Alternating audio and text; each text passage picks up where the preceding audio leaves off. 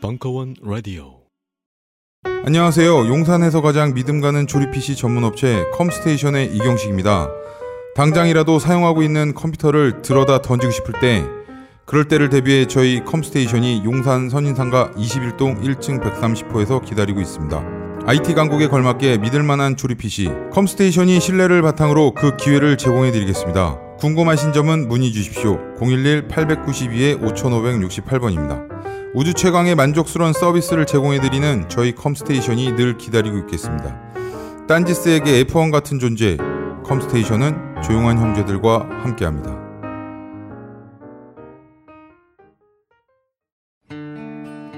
(2016년 8월부터) 지금까지 60주 동안 쉴 틈 없이 동서양 철학의 세계를 누비고 다녔던 철학박사 강신주의 마지막 철학 강의 더 필로소피가 드디어 그 마지막 12주만을 남겨두고 있습니다.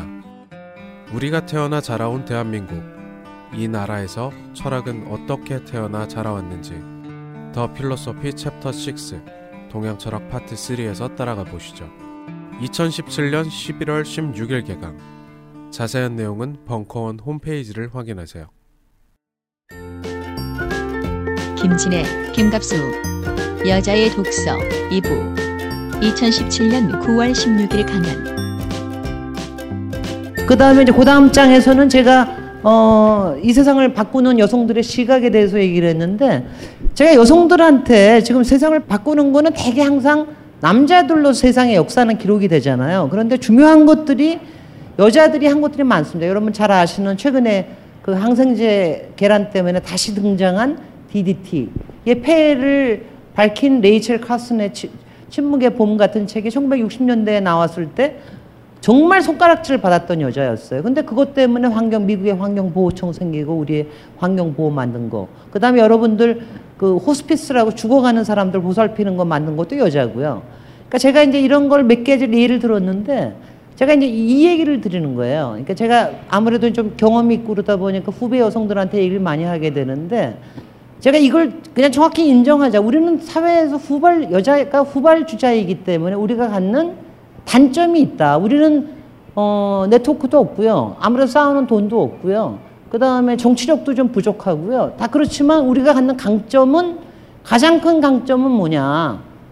신선한 시각이에요. 새로운 시각이에요. 여태까지는 아무도 얘기 안 하던 이상하다라고 하는 걸 이상하다고 얘기할 수 있는 거. 그러니까 제가 어렸을 때부터 저도 맨날 덜커덕거린 게, 처음에는 왜 세상이 이렇게 이상하지 그러다가 그 다음에 여자들이 걸리는 게 꼭 이거거든요. 내가 여자라서 이상하게 생각하는 건가? 이거에 안 걸리는 사람 없습니다. 근데 그걸 넘어서서 내가 그럼 뭘 할 수 있는가? 그리고 여성으로서 뭘 해야 될까?까지 넘어가는데 필요한 일들이 굉장히 많다. 그리고 뭐 그런 예를 했고요. 그 다음에가 이제 제가 용기에 대해서 얘기하는 거는 세상에서 얘기하는 인습과 편견을 넘어가는 거에 대해서 이제 제가 특히 프리다 칼로를 들어서 얘기를 했고요.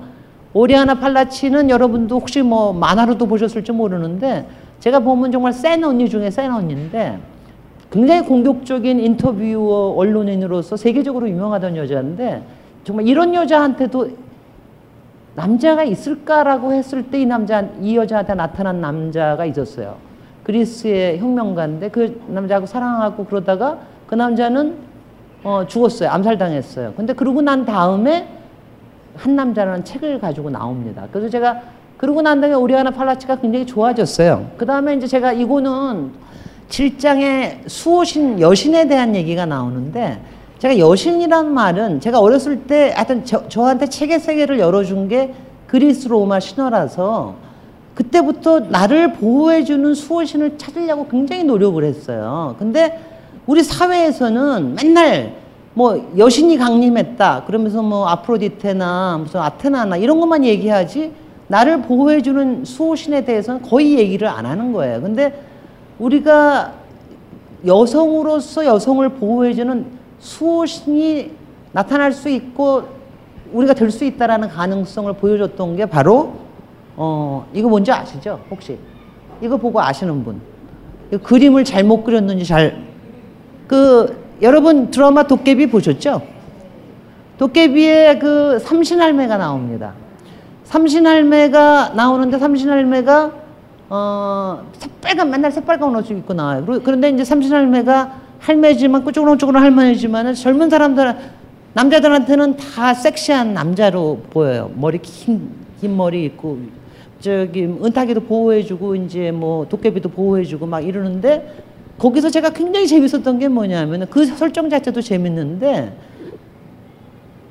그 섹시해 보이는 젊은 여자, 빨간 옷 입은 여자가 아이들 눈에는 항상 할머니로 보이는 거예요. 그래서 할머니 불러요. 그냥 빨간 옷 입고 지나가는데 할머니 그 다 불러요. 그러니까 이게 뭐냐 하면은, 제가 그래서 김은숙 작가의 상상력에 대해서 제가 굉장히 놀랍게 생각을 했는데, 이게 이엘이 그 길게 있고 8회 말에 소가가 있는 데서 나오는 장면입니다. 제가 그 장면을 제가 너무 좋아해서 이 도깨비 드라마 중에서도 가장 긴장감이 올라간 진리를, 진실을 드러내면서도 삼신할매의 품을 보여주는 그 장면이라서 그 장면을 굉장히 좋아하는. 그래서 제가 그 삼신할매와 그 다음에 우리의 수호신으로서, 우리의 여신, 수호신이자 여신으로서 제주의 설문대 할망이 있잖아요. 모르실 거야, 또. 다 모르실 거야. 이건 가서 찾아보세요. 이 두 사람을 잘 엮어서 그림을 하나 그려달라. 제가 이 일러스트레이터 작가한테 얘기를 했어요. 그랬더니 이렇게 그려줬어요. 삼신할매의 그림자는 설문대 할망이다. 이렇게 해서 그림을 그려줬어요. 그래서 제가 우리가 어떤 여신이 된다 이상으로 어떤 것을 위한 수호신이 돼볼까 하는 이런 의문을 좀 바꿔봤으면 좋겠다 하는 거고요. 그 다음에 마지막으로 이제 제가 양성성, 남성성과 여성성을 넘나드는 챕터에 대해서 딱 두 사람을 가지고 썼습니다. 황신이하고 올란도를 가지고 썼는데, 올란도는 이제 버지니아 울프의 작품이죠. 그리고 영화에서 틸다 스윈턴이 아주 멋지게 나온 건데, 제가 사실은 제가 아까 얘기하면서 사춘기 때 제가 바라볼 역할 모델이 없어서 굉장히 고민했다고 그랬지만, 제가 그때 선덕여왕과 신사임당과 뭐 유관순 열사와 이런 다 와중에서 제가 유일하게 마음에 드는 사람이 황진이었습니다. 제가 저는 한 10살 무렵부터 좋아해요. 그러니까 황진이는 이상하게 뭔가 더 있다고 생각을 했어요. 그래서 제가 황진이에 대해서는 제 거의 일생을 거쳐서 뭐 이리 뒤져보고 저리 뒤져보고 문학 작품 찾아보고 역사 찾아보고 많이 그럽니다. 그래서 저는 황진이를 감히 그 남자와 여자의 공의 억압적인 조선시대에서 정말 자유인과 지식인과 그 다음에 지성인과 프로로 살았던 그런 사람이다 라고 저는 이제 황진이를 얘기하고, 남성성과 여성성을 넘나들면서 살 수 있었던 그런 사람이다. 그래서 이제 저한테는 그런 모델이 있다, 뭐 이런 얘기를 하면서 제가 끝내겠습니다. 남성성, 여성성에 대해서 이제 인상 깊게 봤기 때문에 제가 굳이 지금 설명하신 거에 내용적으로 하나 더 보태면 뭐냐면, 인간이 완성된 형태를 원한다고 하면 도대체 무엇을 노력할 것이냐 하는 건데, 이 남성이 남성성이고 여성이 여성성이 아니라 한 인간에게 그 양성성 두 가지가 함께 구현되어 있는 것을 이상적으로 본다라는 게 김진애 선생의 생각이더라고요. 제 생각이고 또 버지니아 울프의 생각이기도 했고요. 박이냐 울프. 제가 이제 사실 이걸 본 처음에 벙커에서 강연회를 해달라고 그러더라고요. 그래서 제가 이걸 누구랑 하면 좋을까? 아, 좀 여성성이 강한 남자하고 하면 좋지 않을까? 그래서 남성성이 강한 김진애하고 같이 앉으면 재밌지 않을까? 제가 그렇게 얘기를 했어요. 맞죠? 제가 여성성이 강하다고요? 물론이죠. 그러니까 저는 솔직히 인정하는 남성성이 굉장히 강한 여자입니다. 그렇다고 여성성이 약하다 하면 그렇다. 저는 굉장히 극단적으로 좀 강한 편에 속한다고 생각을 하고요. 김갑수 선생님 경우에는 제가 좋아하는 형태의 남자들이 굉장히 여러 종류가 있는데, 그 중에 한 분이 김갑수 선생님이에요. 근데 김갑수 선생님은 여성성, 본인의 여성성에 대해서 기꺼이 얘기를 할 수 있는 그런 사람으로 저는 보여서 좋아합니다. 그래서 그렇구나. 단둘이 만나자고 한 적이 한 번도 없어요. 네. 항상 단체 관람만 했지. 네. 우리가 만난 얘기를 하니까 좀 그런데요. 김갑수 선생님도 별로 저거 하실 게 없는 게, 저희가 한번 둘이 딱 한번 같이 둘이만 있은 적이 있어요. 그게 뭐냐면은 2002년에 저기 강릉에 여가문화학회, 강릉에 무슨 뭐 저기 학회를 같이 갔어요. 네, 학회 같이 갔어요. 근데 제가 운전하고 물론 갔습니다. 제가 모시고.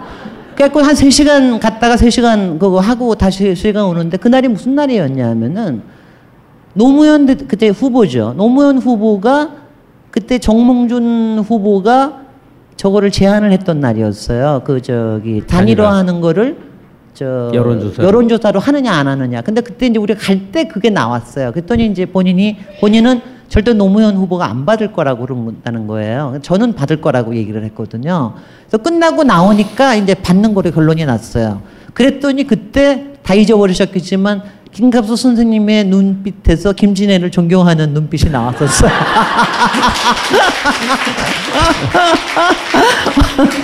그러다 보니까 그 다음에 뭔가 생길 수 있는 여지가 없었습니다. 근데 진짜 오래전 일이다. 정말 네. 오래전. 저희 한 15년쯤 됐어요. 15년, 20년 그쯤 그러네. 됐어요. 아, 맞아. 저희가 책 프로에서 굉장히 많이 만났고요. 가끔 문화 행사나 이런 데서 좀 만난 적이 있고 그렇습니다. 근데 이 양성성 얘기가 김진애 선생은 일단의 결론을 내린 거고 의견을 갖게 된 거고 사실은 생각 중에 있는 경우가 많을 거예요. 제가 지금 갑자기 떠오른 게 있는데 유튜브에서 사업을 하는 모양인데 한국을 대상으로 서양 사람들이 뭘 하는 거예요. 여러 개가 있었는데 그중에 지금도 기억이 나는 게 어떤 스타일의 남자를 좋아하느냐를 체크해 보는 거였어요. 그래서 한국의 아이돌 가수들, 남자들 예뻐요. 여자처럼 예뻐. 걔들하고 정확히 누군지 모르는데 그 이병헌처럼 생긴 좀 터프한 이미지의 남자를 갖고 길 가는 여성들을 갖고 테스트를 쭉 했더니 거의 압도적으로 예쁜 아이돌들을 다 좋아했었어요. 다. 근데 그 사진 그대로를 갖고 서방권을 갔네?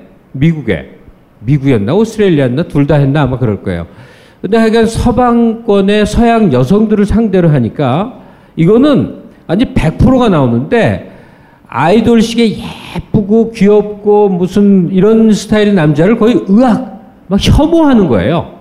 그리고 카우보이 같은 터프하고 거칠고 남성성 돋보이는 그런 남자를 좋아하더라고. 아니 그렇지는 않아요. 근데 그거는 두 개만 가지고 그래서 더 많아요. 남자들에는 종류가. 아니 그렇긴 한데. 훨씬 더 종류가 많기 때문에. 아니 그래서 이게 하나의 그 사람들이 선호하는 유형성에도 변화의 과정이 있는 게 아닌가? 양성 얘기가 가장 많은 건 60년대 히피 문화였어요. 그래서 네. 바이섹슈얼이라고 그래갖고 자기가 어떤 성을 가졌을 때 이성을 애인으로 갖지만 동성도 동시에 사귀는 게 지식인 사회에서는 거의 하나의 유행이자 멋처럼 됐다고. 내가 남자니까 김진애라는 여성하고 애인 관계이면서 또 다른 남자랑 연애를 하는 게 바이섹슈얼, 멋있는 거로 생각됐었어요. 제가 너무 이제 섹슈얼리티로 몰고 가는 면은 있긴 있는데 한 인간의 양성성의 공유라는 게 이상적이긴 할 수 있으나 그게 굉장히 이것도 저것도 아닌 굉장히 이상한 모습일 수도 있잖아요. 저 질문을 드리는 거예요. 아니 글쎄 모든 거를 육체와 고기로만 생각하면 그럴 수도 있겠지만 그렇지 않고 이른바 정신과 마음과 의지로 생각을 하면은 왜냐하면 제가 양성성이라고 얘기했을 때는 정확히 칼 융이 얘기한 저겁니다. 아니마 아니무스 네, 얘기하는 건데. 아니마 아니무스. 그러니까 우리가 통상적으로 남성성이라고 하는 특질, 그러니까 추진력, 설득력, 강한 논리력 이런 거 가지고 남성성이라고 얘기하고 물론 그 중에는 체력도 포함이 되고 그 다음에는 여성성이라고 하는 부드러움, 배려, 주변에 대한 연민 이런 얘기를 하는 거잖아요. 그러니까 그런 점에서 남성성, 여성성이라는 건 당연히 같이 있어야 된다고 되게 많이 같이 있고요. 사람들이 이제 제가 더 얘기했지만 남자들이 날 보고서는 여자라고 못 느끼는 이유는 뭐냐면 대부분이 그래요. 제가 정말 솔직히 자인을 하는데 제가 남자보다 엄청나게 의지 강하고요. 설득력 강하고 논리력 강하고 그다음에 윽박지르기도 하고 위협도 하고 별짓 다 합니다. 그러니까 그냥 여자로 안 보이는 거예요. 근데 이 여자가 제가 얼마나 공감과 연민과 배려와 동병상련하는 이런 감성이 있는지에 대한 거 그러니까 이건 감성만도 아니라 능력이 있다라는 거는 차마 생각을 안 하는 거죠. 그러니까 남자들은 대부분 저를 만나는 한국 남자들은요, 대부분 이런 거예요. 제가 페미니즘적인 생각을 가지고 있을 거라는 상상조차 못하는 사람이 있어요. 그 다음에 제가 거의 다 남자들하고 놀 거라고 생각을 해요. 그러니까 그런 선입견이 너무나 많단 말이죠, 우리 사회에. 그러니까 근데 우리 보세요. 우리 김갑수 선생님은 남자하고도 놀고 여자하고도 놀고 본인의 제가 솔직히 논리력, 추진력, 설득력, 압력 이런 거는 얼마나 있으신지 잘 모르겠는데 남성성보다 훨씬 더 그 부드러운 감, 왜냐하면 제가 가령 얘기를 하면 지금 문재인 대통령님 같은 경우에도 남성성과 여성성이 굉장히 잘 조화를 이루는 그런 분이라고 생각을 합니다. 그러니까 그런 사람이 괜찮은 거하고 아닌 거하고의 뭐 좀 차이가 아닐까 하는 생각이 들어요. 사실은 이게 좀 핀트가 약간 어긋났을 수도 있는데 제가 이 얘기를 논쟁적으로 꺼낸 이유는 사실 그거예요. 한국 사회에서 여성이 유리천장을 뚫기 위해서는 남자가 되어야만 했던 긴 세월이 있었어요. 저랑 같이 사는 여자가 그런 식이었었어요. 남자랑 똑같은데 험한 데 가서 술 마시고 배포 좋게 딱 이러고 그래야만 그게 자기 포지셔닝을 할 수 있었던. 그리고 이제 지금은 제도적으로 법적으로 심지어 관습적으로 이제 양성평등에 상당히 많은 것이 해결된 상태에서 사회적 성취를 꿈꾸는 사람들이 여자임에도 남자로 보이는 태도를 계속 유지할 것인가, 아니면 약간 어떤 타협 지점을 만들어야 되고 여성만이 가질 수 있는 특성을 강화해야 될 것이냐, 이 점을 굉장히 혼란스러워합니다. 고민하고. 근데 끝나지 않을 숙제입니다. 그거는 왜냐하면 우리뿐만이 아니고요. 미국, 우리보다 훨씬 더 개방적인 미국에서도 마찬가지고 우리보다 훨씬 더 개방적일 것 같은 프랑스, 유럽에서도 마찬가지입니다. 일단 공적인 자리에 나와서 여성들이 어떤 행태와 어떤 그야말로 포스처와 어떤 제스처와 어떤 말을 하느냐, 이거에 대해서 굉장히 고민스러운 게 사실이에요. 그렇죠. 뭐 다들 정치 관심들이 있는 분야서 그럴 텐데 한국의 여성 국회의원들 가운데 여러분들 이은재 의원 참 좋아하시죠? 사죄하세요. 멋있죠? 이은재 의원은 여성성이 굉장히 부족한 분이라고 저는 생각을 합니다. 그러면 다른 사례를 들어볼게요. 네. 이분을 잘 아실까 모르겠다. 박경미 의원이라고 민주당 의원 혹시 아십니까? 박 누구요? 박경미. 네네. 비례 1번. 저는 성함만 좀 알고 잘 개인적으로는 모르고. 그러니까 그야말로 정말로 여성스러운. 네. 그래서 이 인터넷 공간에서 보면 별로 한 게 없어도 늘 칭송이 그냥 줄을 잇는 그런 모습인데, 그러니까 그 김진애 선생이 의지 있고 의지력 있고 추진력 있고 성취가 많은 것은 여성 김진애로서가 아니라 그냥 김진애는 사람이 그런 능력과 역량을 타고난 거라고 저는 봐요. 그렇게 생각이 든다고. 그런데 여성성에 있어서는 오히려 남자처럼 본다고 그러잖아요. 그래서 한국의 현실에서는 살아남을 수 있었고 굉장히 편한 거죠. 성취를 이룰 수 있었던 거죠. 사회에서는 굉장히 편한. 그 버지니아 울프가 쓴 올란도에 보면은, 올란도에 제가 사실 요번에 책을 쓰면서 책을 다시 다 보면서 올란도를 다시 읽으면서 너무너무 정말 좋았어요. 특히 제주도에 가서 여행 가면서 혼자서 이렇게 보고 있으니까 너무 좋던데, 거기에 그 장면이 하나가 있어요. 올란도가 이제 남자였다가 400년 동안 살잖아요. 그래서 남자였다가 이제 한 150년인가 지나서 여자가 되는데 이제 치렁치렁한 옷을 입잖아요. 그 머리에 못 쓰고 가발 쓰고 이러는데, 그러면서 이게 치렁치렁하고 막 이러는 게 막 질리고 막 이러면서도 어느새 그 있잖아요. 아까 그 어떻게 하면 꼬리를 칠 수 있고 어떻게 하면은 유혹할 수 있고, 이거를 자기가 습득하는 그 과정이 있습니다. 그게 굉장히 매력적이거든요. 그러니까 거기서 막 고민을 해요. 자기가 이거를 어떻게 쓴다 만다 뭐 이거를 이제 굉장히 고민을 하는데, 우리 여자들이 사실은 그거를 꽤 고민을 할 겁니다. 왜냐하면 그거 고민을요, 그게 무슨 아주 터프한 뭐가 아니라 할지라도, 그러니까 가령 뭐 예컨대 굉장히 이제 문제가 될 수 있는 그런 게 아니라 할지라도 어디까지 자기의 그 뭐냐면, 저는 사회에서의 그 여러 가지 우리가 활동하는 거에는 이 설득력과 이런 거에는 그 중에 하나가 굉장히 큰 게 유혹이거든요.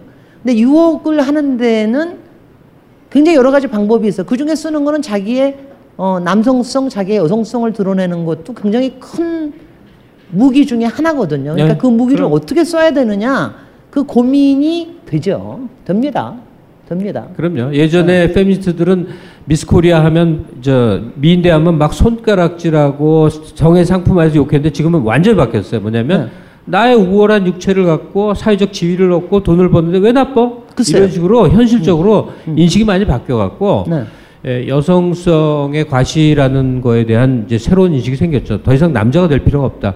자, 우리가 얘기가 굉장히 좀 조금은 이제 무거워졌는데요. 김진애 선생의 여자의 독서, 이제 여러분들이 참여할 수 있는 것으로 이제 섹션을 바꾸겠습니다. 그 전에 독자로서의 제 느낌을 하나만 좀 보태자면, 사실은 저도 김진애 책을 꽤 많이 읽은 편에 속하는데 제가 많이 드렸어요. 아니 근데 그거보다도 그 빛나는 구절 때문에 그래요. 근데 이번에는 김진애 말이 아니라 이게 제가 어디 접어놓기까지 했는데 그 기억하실 말을 해보세요. 네, 그러면 제가 알 거예요. 말로 할 수 있고 글로 할 수 있다면 그것은 더 이상 슬픔이 아니다. 아 그거는 이제 누구의 그, 말을 인용하신 건데 모든 슬픔이란 그것을 말로 하거나 이야기로 할 수 있으면은 풀릴 수 있다. 견딜만하다. 견딜 수 있다. 이건데 이게 이자크 디네선이라고 덴마크 저자예요. 근데 제가요 이 구절은 제가 20대에 한나 아렌트의 인간의 조건에서 읽었어요. 근데 거기서는 누가 썼다는 게 안 나와요. 그래서 제가 이게 구절이 너무 좋은데 누가 썼는지를 모르고 30년을 있었어요. 근데 그러고 나서 나중에 보니까 그 아웃 오브 아프리카 영화 아시죠? 그 메릴 스트립이 분한 바로 그 작가가 했던 말이에요. 근데 그 말이 저는 그 사무치게 좋더라고요. 그 말이. 그러니까 저는 뭐 좋아하는 기사를 어디 따로 적거나 벽에 붙이는 걸 굉장히 촌스러운 짓이라고 생각하나. 네. 나 이거는 붙여놔야겠어. 와, 그건 전 너무 좋은 것 같아요. 작가로서는 그러니까, 붙여놓으셔야 돼요. 네. 우리가 인생의 전 과정에서 한두 차례는요. 말할 수 없는 경험을 합니다. 말이 될 수가 없어요. 그래서 어떻게도 되지 않아서 세상을 그만 사는 사람들이 세상에 그렇게 많은 거예요. 다행히 죽지는 않았으나 그 시간을 견뎠던 체험을 의외로 많은 사람들이 합니다. 그 이 말이 오히려 위로가 되는데, 그러니까 견딜 수 없는 슬픔이 있다면 그것은 말로도 글로도 할 수 없다는 그런 의미의 그런 취지의 글인데 누군가 이런 얘기를 했군요. 그분이 그걸 쓰면서 또 하나 제가 또 좋았던 나중에 책을 읽으면서 발견한 게 그냥 슬픔도 노여움도 없이 글을 쓴다. 그냥 담담히 글을 쓴다. 아니 근데 그 대목에서 저는 그걸 읽으면서 왜냐하면 제가 항상 노무현 대통령 생각하면서는 그 마지막에 글을 쓸 수도 글을 읽을 수도 없다라는 그 왜냐하면 저는 그걸 알아요. 그러니까 글을 쓸 수 없다라는 게 어떤 심경이고 글조차 읽을 수가 없다라는 게 어떤 심경인지 아는데 그게 굉장히 인상적이었습니다. 저한테는. 네. 그러니까 김진애 씨의 저작물에는 그 이렇게 건질 수 있는 빛나는 귀절들이 참 많은데 저는 오늘 비록 그 인용문을 얘기했지만. 그래서 책의 용도는 제 생각엔 테이블북이 제일 좋은 것 같아요. 한번 쫙 완독해서 꽂아둔 거 말고 곁에 두고 이렇게 계속 띄엄띄엄 읽으면서 오랫동안 곁에 있는 그런 성격의 책이 아닐까 싶습니다. 여러분들이 참여하는데 굳이 질문일 필요 없어요. 네. 질문하셔도 돼. 그런데 그냥 이 중에 나오는 난 어떤 책이 어땠다 또는 자기 얘기를 하셔도 상관없어요. 여성으로서의 생각, 삶. 그러니까 편안하게 그냥 참여를 하시면서 요는 그 얘기를 하는 상대가 진애 언니예요. 네? 내가 그렇게 살고 싶었던 삶을 스스로 구현하고 있는 언니야. 그래서 좀 편안하게 참여하시면 좋겠습니다. 저는 사실 어디에 뭐 강연을 가건 어딜 가건 질문이 끊어져 본 적이 없습니다. 그러니까 제가 질문이 없으면 그 자리에서 제가 말을 잘 못한 거라고 제가 생각을 하고 가기 때문에 여러분들이 그냥 편안하게 질문하시고 얘기하시고 하는 생각 그러셨으면 좋겠고요. 그다음에 제가 특히 여성들 후배 여성들한테 얘기하는 거는 이런 얘기를 제가 평소에 많이 해요. 어디든지 자리에 가면 그 자리에서 발언을 한마디를 하고 오지 않으면 내가 그 자리에 제대로 참여를 안 했다고 생각을 하는 각오를 먹어라. 제가 그 얘기를 하는 이유가 그렇게 얘기하기가 힘듭니다. 굉장히 힘듭니다. 그러니까 저도 지금은 뭐 말 잘하고 어딘지 가서 뭐 손 번쩍번쩍 들고 아무 데서나 그러지만 예전에 처음에 특히 퍼블릭한 자리에서 뭔가 자기 생각을 얘기하는 거에 대해서 엄청나게 겁을 먹었어요.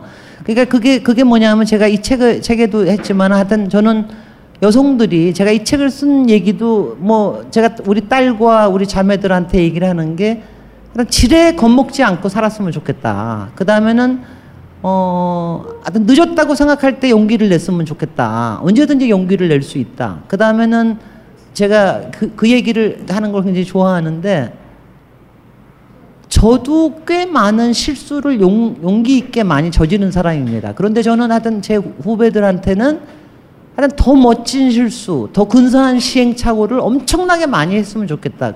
그렇게 해야 잘하거든요. 그게 뭐냐면 우리의 근육을 키우고 맷집을 키우는 과정이죠. 그래서 그런 점에서도 오늘 좀 얘기를 여러분들 발언을 그러니까 발언하고 나면은요.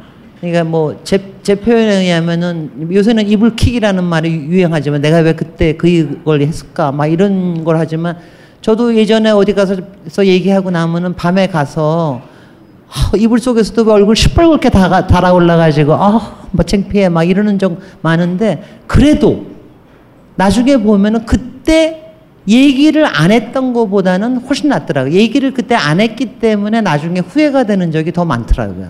그래서 여러분들 강렬하게 질문해 주실 거라고 질문이나 여러분의 코멘트나 아니면 저에 대한 반발이나 아니면 제가 중간에 얘기를 들었더니 여자분들은 막 좋아서 미친다고 그러시던데 그러면 좋아서 미친다고 좀 표현도 해주시고요.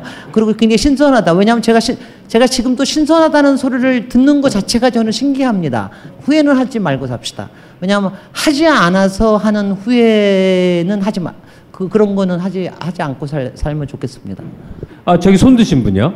예전에 그 황상미 그 팟캐스트에서 어떤 여자분이 되게 믿음이 이제. 결혼할 상대가 있었는데 그 결혼하기 전에 그 남자가 돈 주고 이제 여자랑 잔 걸 알게 된 거예요. 예, 예. 그랬는데 이제 그 여자가 결혼해야 될지 말아야 될지 고민을 하고 있었는데 그때 그 황상미 박사님이랑 김어준 총선 이제 막 그 여자가 만약에 결혼을 안 할 거면 상관없는데 결혼을 할 거면 그냥 그 남자랑 결혼하라고 남자는 다 똑같다고 남자는 원래 이러니까 결혼 안 할 거면 상관없는데 결혼을 할 거면 남자들은 다 똑같으니까 그냥 그 남자랑 해라. 그 알기 전까지는 그 남자가 좋은 남자였으니까 그냥 하라고 했는데 저는 그게 아직도 이해가 안 갔고요. 왜 여자는 남자를 그런 그 성향에 대해서 이해만 시키고 여자의 성향을 이해를 안 시켰다고 생각하거든요. 네네. 되게 억울했어요. 그러니까 그거랑 아까 그 포르노랑 이렇게 했을 때 손들었을 때 가증스럽다고 하셔가지고 저는 그게 이해가 안 가거든요. 이거는 김갑수 선생님의 고해성사를 듣죠. 네. 네. 아 저는 그래서 둘이 나눠서 답변해야 될 것 같은데. 그래서 같이 듣고 싶어요. 아직도 되게 마음에 걸렸고. 오케이. 바람핀 남자를 왜 여자가 이해해줘야 되느냐에 대해서는 김진애 선생님이 여성으로 답변하시면 될 것 같은데 제한테도 질문 있으니까 짧게 얘기를 하면요. 사람은 이제 주어진 현실을 사는 거니까 이해는 하지만 오래된 그 한국에서 여성으로 살아야 되기 때문에 빚어지는 자기기만이나 위선이 있는 것 같아요. 왜냐하면 사랑과 성을 자꾸 이렇게 뒤섞거나 혼동을 하는 것 같아요. 그러니까 섹스라는 게 생물학적 자극에 대한 반응, 쾌감의 요소가 있는데 그러면 그건 굉장히 천박한 것으로 치부를 하고 남녀의 관계, 특히 성적 요소에서는 감정, 좋아하고 아끼고 사랑한다는 거에 너무나 가중치를 둬요. 그래서 여자들은 난 육체적 쾌감은 그런 건 너무 천박해서 싫고 난 정말 사랑을 하고 따뜻하고 교감을 하고 다시 말해서 로맨티시즘 소설이나 에로물을 읽을 때 하고 다르게 포르노라고 하는 적나라하게 인간의 동물성을 드러내고 자극하는 거에 대해서는 왜 더러워 이것만 할까 이런 생각을 해본다는 얘기죠. 제가 책에 생애 한가운데의 니나의 대목에 그 얘기가 있어요. 니나가 굉장히 이제 그때가 2차 세계대전 중 그다음에 끝나고 이제 이때 얘기인데 섹스에 대한 얘기도 굉장히 많이 나와요. 근데 그중에 굉장히 그때는 저로서는 굉장히 쇼킹했습니다. 저는 이제 고등학교 때 읽었으니까 그게 거기에 이제 그런 얘기가 나와요. 이 여자가 섹스가 불능이 된 남자를 우연하게 만나요. 재혼 후에. 근데 그 남자의 불능을 고쳐주기 위해서 같이 잡니다. 그런 장면도 있고요. 그 다음에 이 여자가 자기가 만나는 남자친구가 있어요. 꽤 오랫동안 미래를 기약하는 친구인데 그 친구가 있는데 자기가 어쩌다가 오케스트라 지휘자인가 누구를 만났는데 음악하는 사람이었는데 그 남자하고 하룻밤을 자요. 하룻밤을 자면서 그때 그 표현을 이렇게 써요. 나는 마치 한 송이 꽃이 되는 것 같았다. 한 송이 꽃이 확 피어나는 것 같았다. 이런 표현을 써서 제가 고등학교 때 그게 어떤 느낌인지 얼마나 궁금했겠어요. 너무너무 궁금하고 그다음에 그리고 이제 그 왜 그런 걸 가지게 될까? 제가 이제 이런 얘기를 하는 거는요. 여기엔 답이 없습니다. 제가 굉장히 많이 남자들의 고해성사 또 여자들의 고해성사를 들어주고 그러는데 뭐 여자들 중에 또 바로 얼마 전에 또 남자가 바람핀 거 알아가지고 고민하는 여자 뭐 얘기하고 그랬는데 제가 그 경우에도 그랬어요. 남자가 꼬리를 밟혔어요. 말하자면 이제 그런 매매추랑 관련된 꼬리를 밟혔는데 남자가 그거를 어떻게 용서해야 되느냐 마느냐 가지고 고민을 하는 여자한테 제가 여러 가지로 생각해 보라는 거를 왜냐하면 결정은 당신적이지만 일단 한 가지는 뭐냐면 저는 제 개인적인 생각은 모르는 게 좋다는 생각을 제일 합니다. 왜냐하면 나는 동의. 저는요. 저는 프리다 칼로하고 같아요. 내가 이 남자를 좋아하는 게 중요하지. 그래서 그 남자가 나한테 중요하지. 그 남자가 무슨 생각을 그 남자 가슴 속에 무슨 딴 여자가 있든지 별로 상관 안 합니다. 그러니까 그 남자가 저한테 주는 최소한의 성의와 아니면 어떤 때는 최적이고 어떤 때는 최대면 충분하다고 생각하는 사람인데 그런데 이제 제가 이 얘기를 했어요. 혹시 네 남편이 평소에 이렇게 굉장히 신중한 사람이었다고 그러는데 그 사람이 그런 일을 하고 너한테 꼬리를 밟힌 게 일부러 혹시 밟힌 건 아니냐. 그런 얘기를 제가 해봐서 그때 굉장히 신선해 하더라고요. 그래서 그 다음에 뭐 여러 가지 있는데 저 같은 경우에는 그 이른바 혼전 매매춘이든 혼전 뭐 누구하고의 섹스든 어쨌든지 간에 저는 이렇게 생각이 돼요. 하여튼 간에 그런 거를 저는 고백하는 사람은 다 반대하니까 그런 거는 고백하는 게 아니다. 그런 거는 아예 모르는 딴 사람한테 고백하지 당사자의 문제가 될 수 있는 건 고백하는 게 아니다라고 저는 생각하는 편에 속하는데 그거 한 거 잘못이고요. 저는 그런 걸 고백했다는 것 때문에 그 남자 버려야 된다고 생각하는 사람이에요. 네, 아니 그러니까 걸린 거면은 이 사람이 어느 만큼의 주의성이 있느냐 없느냐를 가지고도 자기가 판단을 해야 되는 거죠. 성에 대해서는 굉장히 여러 가지 다양한 포지션이 있고요.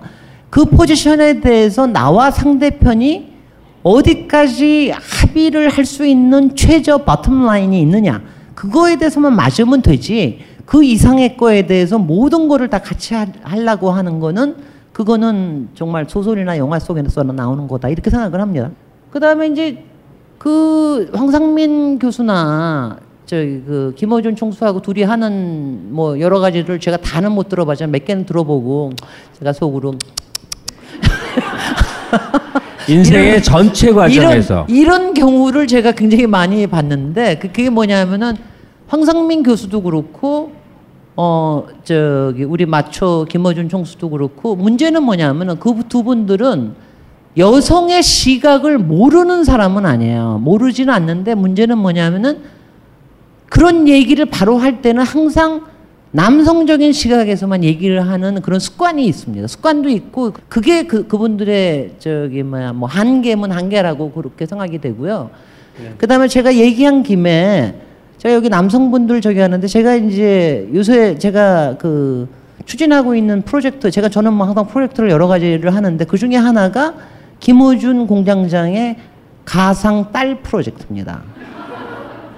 그러니까 저는 김어준 공장장이 굉장히 마초지만 그분도 굉장히 여성성을 굉장히 갖고 있는 분이에요. 그래서 그런 점에서 이제 괜찮아하고 그러는데 그런데 문제는 딸을 가진 사람의 입장이 아니에요. 그러니까 남자가 여자가 될 수는 없습니다. 그렇지만 남자는 딸이 있을 수는 있어요. 근데 딸이 있으면 아내나 여친을 가지는 거하고는 굉장히 세상을 보는 눈이 달라집니다. 그래서 제가 김어준 총수 어떻게 딸 프로젝트를 했더니 그랬더니 거기 여자 작가들이 막 미쳐요. 너무 좋다고. 근데 진짜 딸을 만드는 건 그건 저의 영역은 아니니까 그거는 도와주시죠. 그래서 그럼 가상 버추얼 딸 프로젝트를 하나 해가지고 왜냐하면 제가 이제 요번에 여자의 독서 낸 다음에도 남자들이 딸을 가진 분들은 굉장히 많이 관심들이 있어요. 왜냐하면 딸을 가진 사람들은 솔직히는 딸을 어떻게 키우면 좋겠다라는 것도 있고 딸이 어떻게 세상을 헤쳐갔으면 좋겠다 이런 생각을 하시는 분들도 많아서 책을 많이 읽히기도 하고 이 책에 관심도 있으시고 그러더라고요. 우리도 모든 남성들이 하여튼 딸 프로젝트가 있어야 된다는 생각을 합니다. 우리 김갑수 선생님은 딸이 없으십니다. 네. 그리고 김어준 총수하고 황상민 교수님은 반성하셔야 됩니다. 아니 근데 섹스는 악마적인 즐거움도 주고 굉장히 강력한 거긴 하지만 한 인간의 전체 삶에서 생각보다 작은 요소예요. 남녀 사이를 규정하는 데 있어서도 어떤 때 열받기도 하고 관계가 깨지는 요소가 되기도 하지만 사람이 살아가는 데서 생각보다 적은 요소입니다. 한 커플이 이루어지는 과정에서 다른 많은 것들을 고려하자 보면 어느 시기에 과정상의 문제일 수도 있다는 것 때문에 아마 그런 충고를 했을 것 같은데. 그런데 그럼에도 불구하고 최근에 나온 영화 45년 후라는 영화 한번 보세요. 그 참 그 사람의 심리라는 게 뭐였어? 그 45년 후는요. 아주 평소에 해로 자란 45년 뒤에 이 부부가 너무나 근사하게 사는 실버 부부인데 첫사랑이 나타나는데 첫사랑을 만나느냐, 그러니까 보통 사랑 관계가 아니라 만나느냐 안 만나느냐 가지고 생기는 갈등, 심리적인 갈등을 가지고 얘기를 하거든요. 그러니까 그거에도 굉장히 여러 가지가 포지션이 다를 수가 있습니다. 그러니까 그런 거를 좀 이해하고 살 필요는 있다고 생각이 돼요. 아니 근데 제가 하던 얘기를 매듭을 지으면 저는 좀 뜻밖인 게 남자가 바람을 폈어요. 남자가 매춘을 했어요. 어떻게 할까? 이 얘기는 이제 아무도 안 하거든요. 종편에, 제 종편 묶인데 종편에서 할아버지, 할머니, 아줌마 상대 프로에서 정도 하는 얘기고 요새는 대부분 이제 내 아내가 다른 남자를 만나고 있는데 제가 어떻게 견디면 좋을까요? 내 여친이 제 친구랑 잔 걸 알게 됐는데 어떻게 할까요? 여자의 바람이 압도적인 화제고 압도적인 주제고 한국 사회에서는 압도적인 현상이에요. 압도적은 아닙니다. 여전히. 아니, 통계가 있어요. 아닙니다. 그래서 이런 공개 논의의 자리에서는 되게 여자의 일탈 이게 주된 화제라고 알고 있는데 자 다음으로 또 넘어가죠. 네. 이제 아까 선생님이 캔디 너무 사랑한다 하셨잖아요. 근데 제가 그 살아오면서 뭐 눈물을 흘린다거나 여성성의 아름다움을 느껴본 적이 좀 적었어요. 그래서 남성적인 거를 자꾸 이렇게 가지려고 하고 강하게 막 살아보려고 하는 그런 것들이 저한테는 저를 살게 해서 좋았는데 결정적인 순간에 굉장히 여성스러운 여자한테 졌다라는 그런 경험을 하고 뒤늦게 어쨌든 저도 그럼 여성성을 좀 가져봐야겠다 뭐 이렇게까지도 한번 생각해 봤어요. 근데 제가 옛날에 과거에 만약에 굉장히 막 터프하고 막 남성들이 마초같이 막 그런 것들 예를 들면 돈을 뭐 성실히 버는 건 기본이야 뭐 이런 마인드를 가지고 살았다가 어느 순간 되게 만약에 지쳐갖고 쉬고 싶을 때 자기도 모르게 좀 여성적이 되는 것 같아서 이게 내가 가장 경계했던 대목이 아닐까 막 이랬어요. 그래서 선생님한테 아까 또 캔디를 무척 사랑하신다고 했잖아요. 근데 저가 캔디를 무척 사랑했지만 가장 경계하는 캐릭터였거든요. 혹여 캔디가 사랑받는 것이 만약에 캔디의 어떤 가장 매력적인 부분이니까 사랑을 받는 거 있잖아요. 캔디가 막 사랑을 하고 이런 거보다 선생님한테 한번 캔디에 대해서 조금 더 얘기를 들어보고 싶어요. 저는 지금 말씀하시는 분의 그게 굉장히 인상적인데 캔디를 좋아한다고 얘기하는 게 두려웠다. 뭐 좀 주저스러웠다. 이거 굉장히 왜냐면 캔디 좋아한다 그러면은 좀 내가 좀 격이 낮은 것 같고 하여튼간에 등등의 이게 있어요. 왜냐면 캔디에 대해서는 굉장히 그러니까 이른바 우리 사회에서 알려진 거는 현대판 신데렐라로 알려져 있잖아요. 그러니까 그 예전에 드라마에서도 보면은 너 캔디짓 하지 캔디 코스프레 하지 말라고 이런 것들 굉장히 많이 나오고 그러는데 조금 이제 그렇지 않다라고 하는 거를 얘기하는 것도 참 좋고요. 그다음에 이제 저는 이제 자라면서 이제 많은 사람들이 있겠지만 저도 90% 솔직히 이 안에 있는 책보다는 90%에서 95%를 남자 책을 읽었습니다. 훨씬 남자들이 쓴 책에 매혹되는 경우가 더 많죠. 일단 많으니까, 정말 발의 체이니까. 제가 그걸 보면서 제가 이 책에다가 중간중간에 잠깐 껴놓은 게 뭐냐면은 남자들이 세상에 좋다라고 그러는 책들이 있어요. 근데 그 책이 나한테는 하나도 감동스럽지 않아요. 이럴 때 말을 못하는 경우가 참 많아요. 그러니까 저 같은 경우는 삼국지 같은 거였습니다. 저는 삼국지 같은 거는 정말 나는 왜냐하면 전혀 재미가 없더라고요. 정말 재미가 없는 거를 왜냐하면 저도 굉장히 호쾌한 거 무지 좋아하고 통쾌한 거 좋아하고 그러는데 삼국지 같은 아니 얘네들 노는 동안에는 얘네들 민중들 어떻게 됐냐 맨날 얘네들 게임에 우리는 뭐냐 이런 것밖에 없었거든요. 근데 삼국지 같은 거를 삼국지 신화를 만든 거는 물론 또 다른 이데올로그가 있지만 그런 것들이 굉장히 많다 이거죠. 그러니까 이게요 이런 것 같아요. 그러니까 그래서 여러분들이 굉장히 목할해지셔야 되는 겁니다. 그러니까 지금은 여성들이 작가도 많아지고 여성 작가들도 많아지고 남자들이 끊임없이 만들어내는 남성들의 신화들이 있잖아요. 가령 예컨대 어떤 게 좋다. 그러니까 가령 예컨대 이런 겁니다. 뭐 남자들이 쓰는 굉장히 추천도서들이 많은데 거기에 여자 작가가 쓴 것들이 거의 없는 경우가 많아요. 예컨대 유시민 작가의 청춘의 독서, 여기에 여자 작가 하나도 안 나옵니다. 그래서 제가 전화 걸어서 물어봤어요. 제가 이 책을 쓰면서, 왜냐하면 저는 평소에 유시민 작가는 상당히 여성성이 강한 사람으로 알고 있기 때문에, 그래서 제가 전화 걸어서 물어봤어요. 왜 거기에 여성 작가가 없었냐. 그랬더니 그러더라고요. 그러니까 본인의 청춘에는 여성 작가가 들어올 틈이 없었다. 뭐 이 얘기를 해서 제가 이제 조금 이해를 해주고, 요새 그냥 말하면 뭐 토지도 읽고 요새 여성 작가의 책도 많이 읽고 그러는데, 근데 문제는 뭔가 중요한 거를 얘기를 할 때 여성을 빼는 경우가 굉장히 많습니다. 왜냐하면 이런 경우가 굉장히 화가 나는 거예요. 그러니까 하나 예컨대 제가 여기서 벙커원의 스타 강연자이신 강신주 박사님 얘기 여기서 비판을 하자면은, 강신주 박사의 철학 벌서스 철학이라고 하는 50명과 50명의 동양 서양의 철학자를 얘기하는 책에 여자는 딱 하나 나와요. 한나 아렌트 딱 한 사람 나옵니다. 그리고 그러니까 이런 거 보면은 제가 막 그냥 열불이 나는 거죠. 근데 그 열불이 나는 게 실제로 사회에서 어떤 의견을 가지는가가 어느 만큼의 의견 형성이 되느냐에 따라서 사람들이 눈치도 보는 겁니다. 거기에 귀도 기울이게 되고. 왜냐하면 이거를 아셔야 되는 게, 우리 여성들은요, 로맨스만 좋아해서 소설을 읽는 건 아니에요. 남자를 이해하기 위해서도 굉장히 많이 책을 읽습니다. 남자들은 어떻게 에로스를 느끼나, 어떻게 섹스에 대해서 무슨 생각을 가지나, 이 사람들한테는 커리어가 정말 그렇게 중요한 건가, 뭐 등등에 어떻게 늙어가는가, 뭐 이런 것도 해서 관심을 갖는데, 남자들은 여자가 그렇게 하는 거에 관심을 잘 안 가지잖아요. 근데 그것도 바뀌게 될 수 있도록 하게 하기 위해서 얘기를 하고요. 저는 캔디에 대해서는 일본 만화이긴 하지만 그거에 대해서 그러니까 솔직하게 자꾸 얘기를 하셔야 됩니다. 솔직하게 자꾸 얘기를 하시고 그거를 하는 거를 우리 열심히 합시다. 열심히 하면은 우리의 의견이 사람들의 귀를 좀 기울이게 되고, 우리들이 어떤 의견을 가지게 되는지를 알게 돼요. 그러니까 가령 예컨대 정말 아까 제가도 얘기했지만 니나 같은 사람, 자유와 자율성을 가진 니나를 저는 그렇게 좋아했지만 여기 계신 분들은 다 좋아하는 것 같지만 그거 굉장히 싫어하는 여자들 많거든요. 그러니까 그거에 대해서도 얘기를 할 수 있고 그거를 또 인정할 수 있고 하는 것도 필요한 거라고 생각이 듭니다. 아마 질문하신 분 요지는 제가 이해한 바는 하여간 서 있는 또 꼿꼿이 선 여성들은 남자에게 사랑받는다 하는 감정에서 일종의 굴욕감을 느낄 수가 있거든요. 근데 캔디의 어떤 모습에서 그걸 알쏭달쏭하게 정말 마음이 이랬다 저랬다 하는 그 혼란을 얘기하신 게 아닌가 싶습니다. 근데 덧붙이자면은요, 제가 책에도 잠깐 썼지만 제가 어렸을 때부터 여자 삼총사 그러면은 작은 아씨들의 조, 그다음 빨간머리 앤, 그다음 캔디, 이 세 삼총사거든요.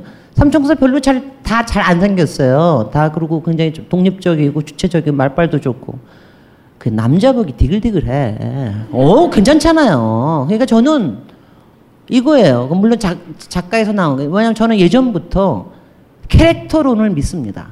미모론은 믿지 않습니다. 미모가 있는 사람은 좋다고 그러지만 대부분의 남자들도 미모는 잠깐이에요. 그 대신 캐릭터에는 금방 빠집니다. 그거지. 그럼. 그겁니다. 네. 그거를 잊지 맙시다.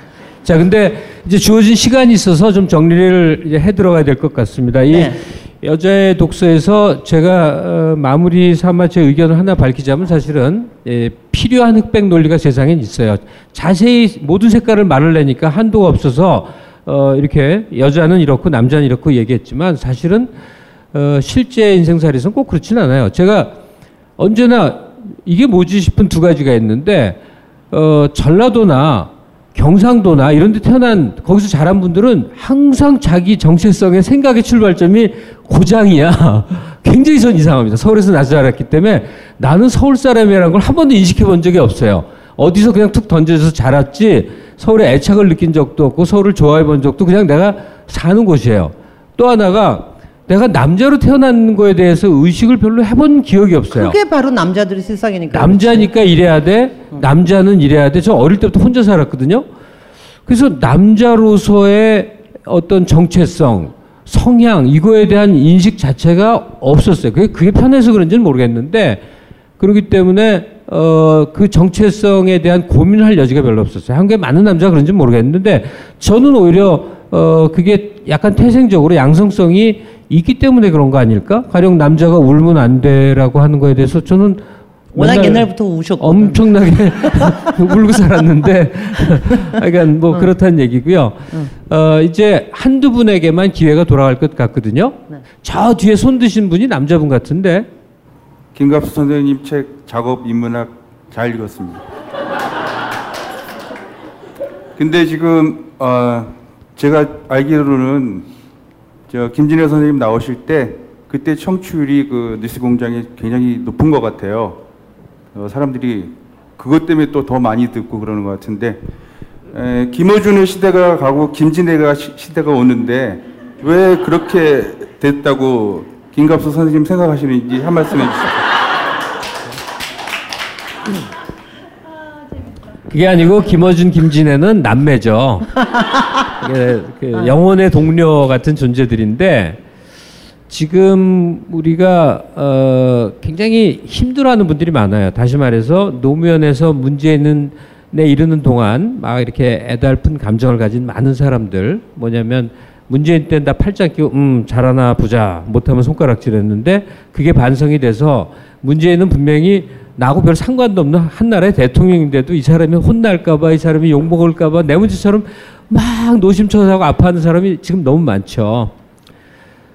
분명한 것은 상황은 아직 많이 변개되지 않았고 엄혹한 거긴 하지만 김어준의 발상과 김진애적인 발언이 공중파에서 그래도 막 나올 수 있고 택시를 타면 그 소리가 들린다는 것만 해더라도 우리는 지금 엄청나게 진보했다는 생각이 들어요. 그리고 이제 아니 그리고 제일 여기서 한마디 네. 제일 안타까운 것은 넥스트 제너레이션들이 빛을 발하지 못하는 거예요. 왜냐하면 총명한 생각은 26살에 하는 거예요. 김진애, 김어준도 한 인생 쫙 살아서 그 경륜을 뒷받침으로 얘기하는 건데 또 철없고 치기 없지만 세상을 뒤엎을 만한 발상은 26, 7, 8이 하는 거거든. 걔네들이 뒤흔들고 뒤젓는 그런 모습이 매체에서도 책을 통해서도 막 나와야 되는데 지금 그게 아직 너무 없는 게 안타깝죠. 아니 저는 좀 다르게 대답하면은 저는 김어준의 시대가 가고 김진애의 시대가 되는 거 찬성합니다. 그리고요. 그다음에 지금 25, 26 전복과 도전을 하는 이런 세대가 필요하다는 거 확실히 알고요. 근데 저희는 이렇게 안 할게요. 김어준이나 저는 저희는 저 후배들을 위해서 길을 비켜주거나 이러지 않겠습니다. 그럼 그게 왜 그거는 왜 그러냐면은 제가 투쟁이지. 제가 후배들한테 항상 얘기하는 게 저는 기어오르는 후배가 너무 좋아요. 저도 기어올라. 저도 선배한테 뭐 엄청나게 기어올랐고 그리고 기어올라야 진짜 경쟁력이 탄탄한 사람이 됩니다. 그리고 우리 사회에서요 정말 왜 글쎄 저도 뭐 김갑수 선생님도 그렇지만 저도 그렇고 김어준도 그렇고 뭐라 그럴까 요새 이제 그런 분들이 꽤 많이 나오는데 그러니까 꼰대스럽지 않게 나이 들어가는 사람들이 꽤 많아졌으면 좋겠어요. 그리고 우리 사회에서 그런 사람들이 조금 더 많아졌으면 좋겠어서 길 안 비켜드리고 열심히 할게요. 짱. 자 선생님 책을 아직 못 읽어서 도시에 대한 얘기를 좀 질문을 드리고 싶어요. 가끔 라디오에서 많이 하셔서요. 근데 그 저희 오람 파무가 쓴 이스탄불이라는 에세이가 있는데 거기 보면 자기 터키에게 성장하는 그 과정들이 이렇게 잘 설명이 돼 있는데 제가 서울 도시에서 태어났는데 서울에 대한 그런 책을 좀 찾아보려고 하니까 막상 생각나는 책이 별로 없고 선생님 책에도 약간 그런 거는 소개가 없는데 그냥 그런 책에 추천하실 만한 책이 있는지 아니면 또 그런 책을 혹시 쓰실 계획이 있는지 좀 여쭤보고 싶습니다.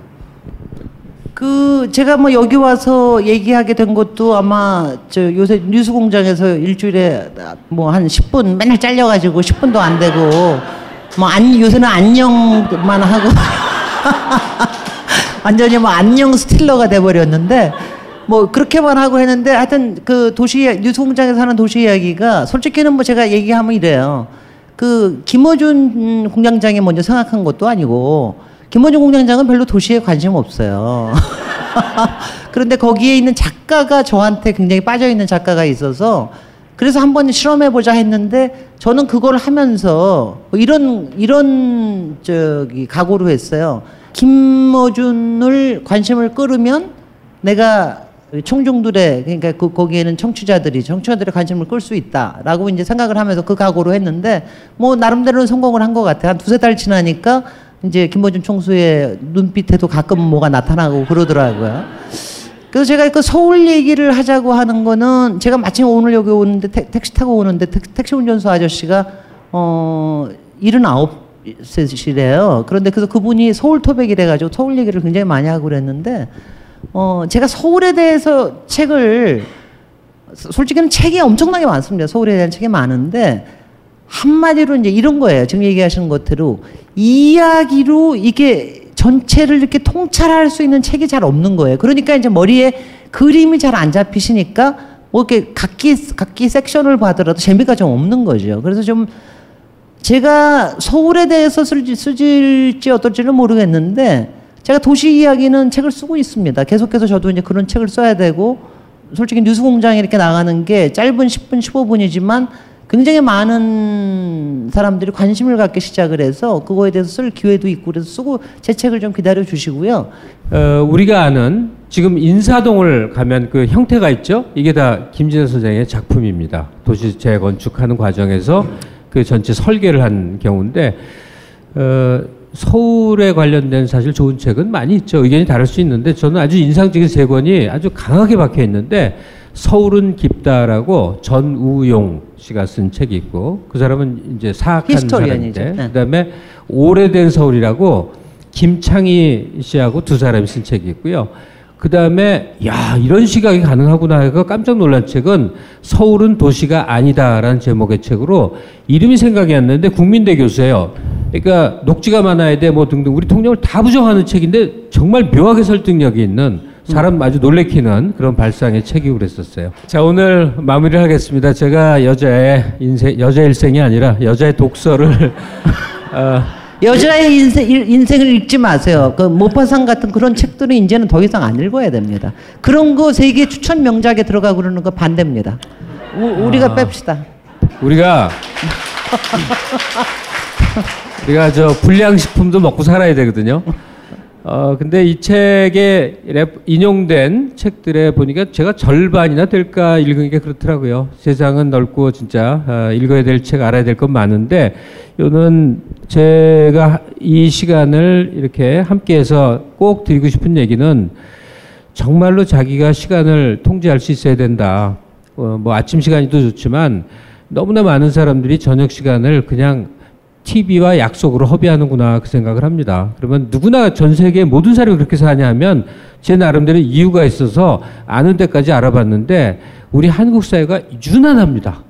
이 스트레스 지수가 너무 높아서 생기는 현상이에요. 너무 하루하루에 일과가 힘드니까 저녁을 다 버리는 거예요. TV를 본다는 것은 그냥 뇌를 비워버리는 거고 예, 친구랑 만나고 약속을 해갖고 술 마시고 떠든다는 거는 그야말로, 그냥 놀이를 벌이는 건데, 하여간 저녁 시간을 좀 알차게 이용해서 자기 관리하여 시간을 보낸다면, 김진애 선생만큼의 책을 읽고 경우에 따라서는 책을 쓸 수 있는 가능성이 생기지 않겠나 싶어서요. 이 책에, 적극적인 홍보원이 되어 주십사 부탁을 드리면서 시간 마무리하겠습니다. 네, 고맙습니다. 안녕.